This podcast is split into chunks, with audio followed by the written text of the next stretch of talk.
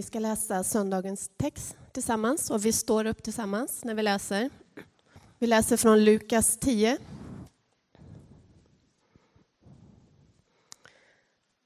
De 72 kom glada tillbaka och sa Herre, till och med demonerna lyder oss när vi uttalar ditt namn. Han svarade Jag har sett Satan slungas ner från himlen som en blixt. Ja, jag har gett er makt att trampa på ormar och skorpioner och att stå emot fiendens hela styrka. Och ingenting ska skada er. Men gläd er inte över att andarna lyder er, utan gläd er över att era namn är upptecknade i himlen. Så lyder det heliga evangeliet.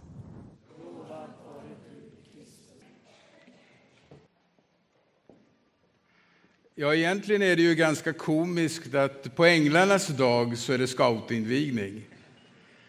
Och det är så i många kyrkor att just på Änglarnas dag då är det familjegudstjänst och scoutinvigning och allt som har med barn att göra. Jag tror att det har lite att göra med att i folkmun så säger vi ja, de små änglarna. Fast vi vet att det inte alltid är så. De små änglarna har varit här och nu är de nere i källaren. Eh, så hur är det då med oss? Man kan ju undra varför det på änglarnas dag dyker upp en sån här text som nu vi hörde läsas om 72 lärjungar som återkommer till Jesus och blir tillrättavisade av honom för sin glädje över framgången i sin predikogärning. De säger Herre, till och med demonerna lyder oss när vi uttalar ditt namn. Och Jesus bemötte deras framgångsglädje först med att skapa en ännu större förväntan på framgång. Ja, jag har gett er makt att trampa på ormar och skorpioner och stå emot fiendens hela styrka, och ingenting kan skada er. Och sen så säger han till dem, men gläder inte över att andarna lyder er. Det är som om Jesus sa, det är bra, men ni kan mer. Hur känns det med ett sånt bemötande när man lyckats? Sen la han till, men gläd er inte över att andarna lyder er, utan gläd er över att era namn är skrivna eller upptecknade i himlen. Helt enkelt, bry er inte om era framgångar på jorden, utan tänk bara på himlen. Så hopplöst världsfrånvänt och livsförnekande så okänsligt att bemöta dem som lyckats. Jag kan faktiskt inte låta bli att komma ihåg vad mamma sa till mig när jag hade slutat tredje klass och kom hem med mitt första betyg och det var riktigt bra. Ja, på den tiden fick man betyg i trean, det var 1953. Då sa hon, passa dig pojk, så att du inte blir högmodig. Och jag undrar egentligen vad hon skulle ha sagt om hon hade levat för ett år sedan och fått läsa i efterskriften till en avhandling där det lyder så här. Opponent vid slutseminariet var Lennart Törn, förmodligen Sveriges främste Lukaskännare. För Lennarts insats är jag mycket tacksam. Kanske skulle hon ha sagt. Kommer du ihåg vad jag sa 1953? När du slutade trean. Passa dig pojk så du inte blir högmodig. Och jag tror att Jesus skulle stått bakom henne och understrukit. Vad spelar det för roll att bli omskriven i en avhandling jämfört med att ha sitt namn skrivet i Livets bok. Ja, jag hör honom säga det till mig lite då och då, sån är jag. Texten handlar om en spänning alltså mellan jordisk framgång och himmelskt liv. Även om det nu handlar om förkunnarframgång, för det var ju förkunnare som kom tillbaka eh, och texten på ett alldeles särskilt sätt riktar sig till präster och pastorer, även om det inte bara handlar om dem, utan också om oss andra, så är det ju i någon mening handlar det om de som har framgång. Och i själva verket handlar det inte bara om de som lyckas i livet, utan lika mycket också om de som tycker sig ha misslyckats i livet. Vi blir alla bundna av det ena eller andra. Framgång eller brist på framgång. Vi är fixerade så lätt vid det. Det är som Jesus sa till dem och till oss. Fäst er inte vid era framgångar eller motgångar utan vid detta fantastiska faktum att ni är på väg till himlen. Men varför denna text på änglarnas dag? Änglar tänker vi oss är änglar i himlen som möjligen gör besök här hos oss. Men det har att göra med ordet ängel. Ängel betyder sändebud. Så det handlar om sändebud. Om sändebud som går Guds ärende. Och det behöver inte bara vara himmelska sändebud, änglar i himlen, utan det kan också handla om jordiska sändebud. Så det var änglar som kom tillbaka och skröt med sin framgång. Änglar på väg till himlen, fast de inte tänkte på det. Det handlar alltså om oss människor, den här texten, på Ängladagen. På Änglarnas dag måste inte allt handla om änglarna i himlen, även om det gör det i många av de andra texterna, de andra årgångarna. Så nästa år får ni höra det. Men nu handlar det om änglarna på jorden. Och jag mötte faktiskt en sån häromdagen. Jag är inne faktiskt, i, trots att jag är 73, så jag är inne i en slitsam arbetsperiod just nu och jag tog en paus tillsammans med Eva. Vi cyklade till Lindholmen för att ta älvsnabben ut till Eriksberg. Och medan vi väntade där på båten så dök det upp en gammal gubbe. Ja, jag tyckte så, fast han var ju bara ett år äldre än mig. Han hette Lars. Han pratade sån där urgöteborgska, jag ska inte försöka härma honom för det kan jag inte. Han, lik, han eh, hörde som Albert, ni vet ihop med Herbert, som Albert brukade tala. Och han höll fortfarande på med båtar, han kom från varvet. Och när han fick se mig så sa han, men dig känner jag igen. Du är ju Lennart Törn. Och jag kontrade med, ja dig känner jag igen, men jag vet inte vad du heter. Lars, sa han.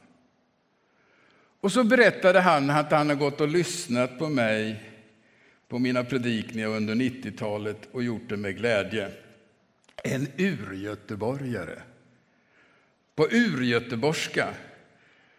En urgöteborgare på väg till himlen som visar sig vara sänd av Gud till mig för att ge ett uppmuntrans ord. Jag sa till Eva, vad konstigt, eller vad märkligt.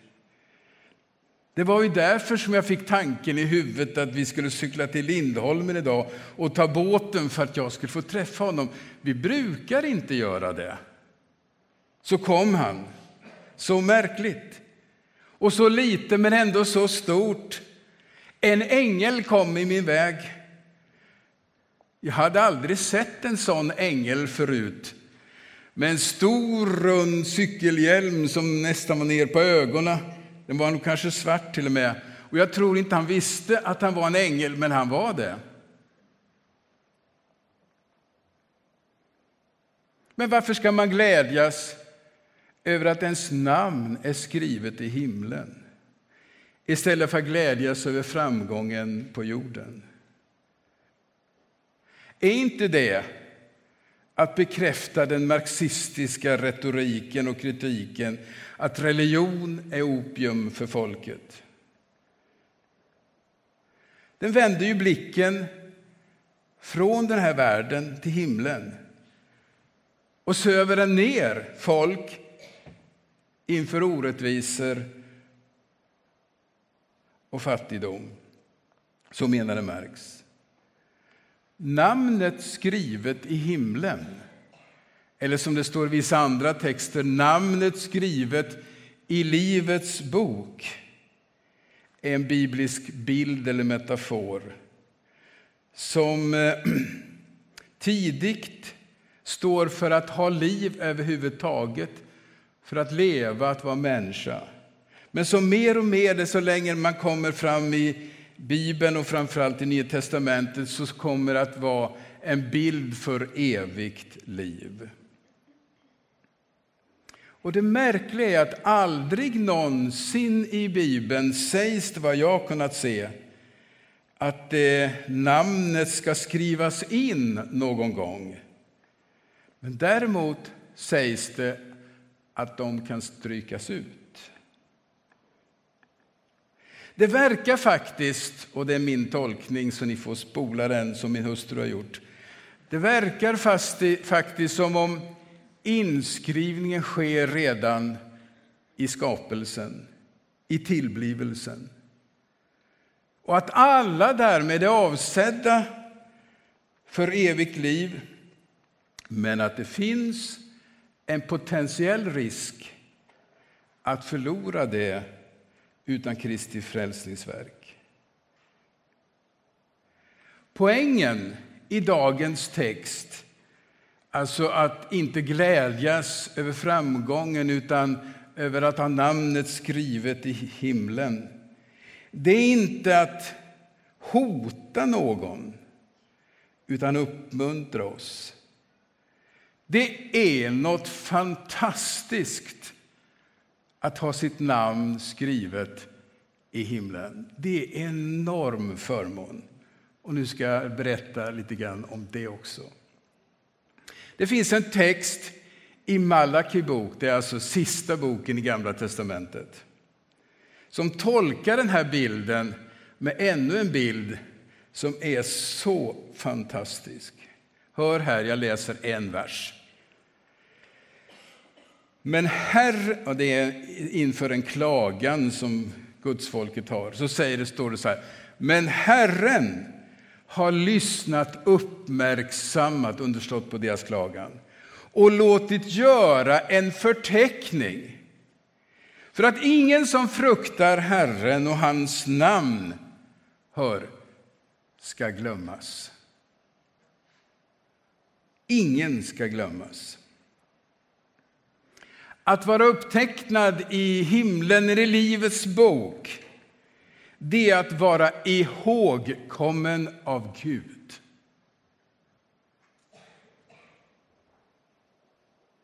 Han har identifierat just dig och mig. Du är något värt i hans ögon.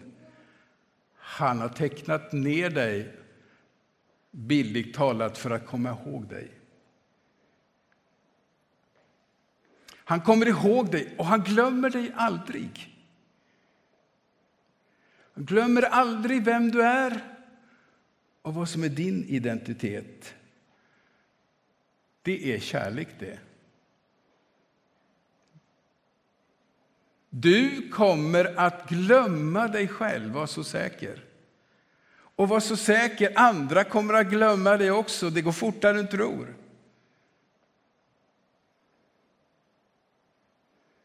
Men Gud kommer komma ihåg för evigt.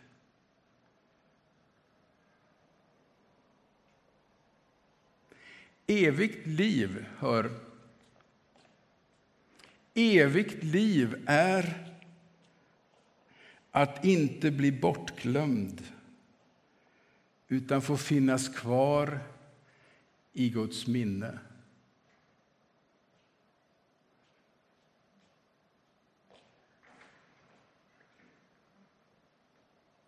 Jag säger det en gång till. Evigt liv är att inte bli bortglömd utan att få finnas kvar i Guds minne.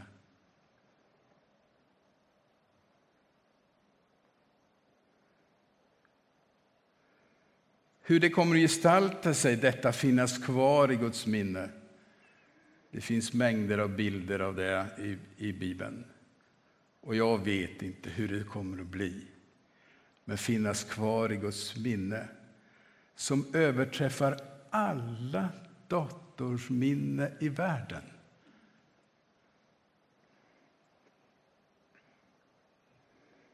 Det är så stort att just din och min identitet blir kvar hos den evige Guden för alltid.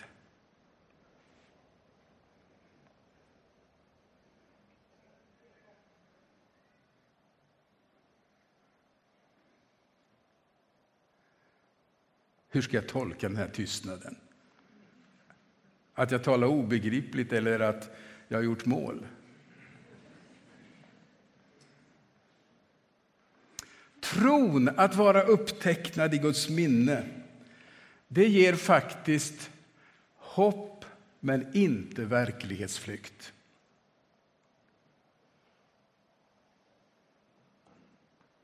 Nu kan man slappna av. Nu kan man ägna sig åt livet i världen. Nu behöver man inte oroa sig och slösa kraft på ångest inför döden som om livet vore alldeles meningslöst.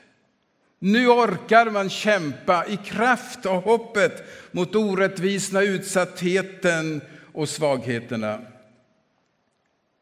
Nu orkar man vara en ängel i världen på väg mot himlen. Karriär, vänner, är inte den största synden, inte heller misslyckad karriär. Karriär hör faktiskt till livet. Vi måste ta ansvar. Vi måste växa som människor i familj, vardag och arbete. Så är det, en del av er plågas just nu väldigt mycket av det. Så är det. Vi är på sätt och vis karriärernas slavar. Men det är faktiskt inte det värsta. Det värsta är om karriären vore den enda plats där ditt namn blev inskrivet och ihågkommet. Då kommer det snart vara glömt. Bara dagar efter din pensionering är det ingen som vet vem du är. Jag lovar. Hörde ni vad påven sa i veckan, eller förra veckan? Med anledning av sitt framgångsrika besök i USA. När han hade inte tagit limousin som den kinesiske eh, presidenten, eller vad han nu kallas för, Ho Chi Minh eller vad det nu heter, utan, som tog limousin till Vita huset. Utan han tog en gammal Fiat, tror jag det var, till de fattiga i Washington. Och istället för att äta middag med president Obama så åt han med de fattiga i fattigkvarteren. Och han blev en stjärna. En star. Och vet ni, då säger prästerna omkring honom. Franciscus, you are a star. Och Franciscus han svarade, vet ni inte att stjärnorna slocknar fort? Så är det.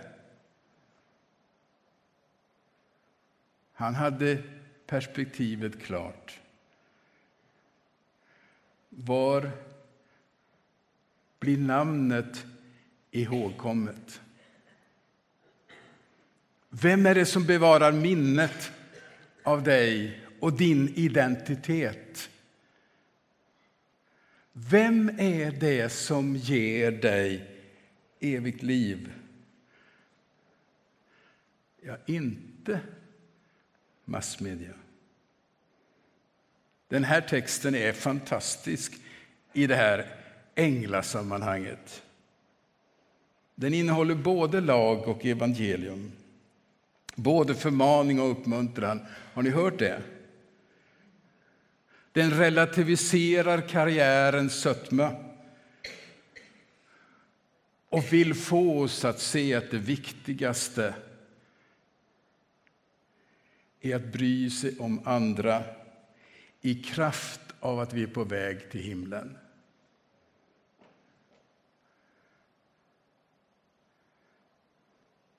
Hur än livet gestaltar sig, vänner hur den kommer att gå så kommer vi inte glömmas av Gud. Och jag kan inte annat än sluta min predikan idag med en psalm som jag älskar, som Frostenson har skrivit.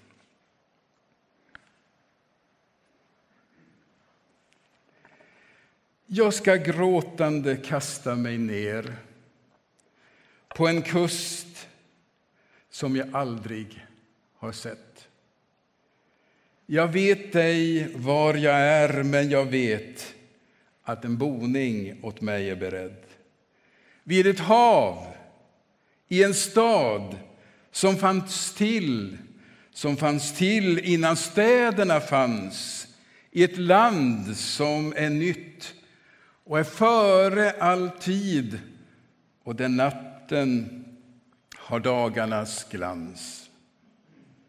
Och jag stryker från pannan min sömn i en värld som har vaknat just nu och hur vintrarna var har jag glömt i en sommar som aldrig tar slut.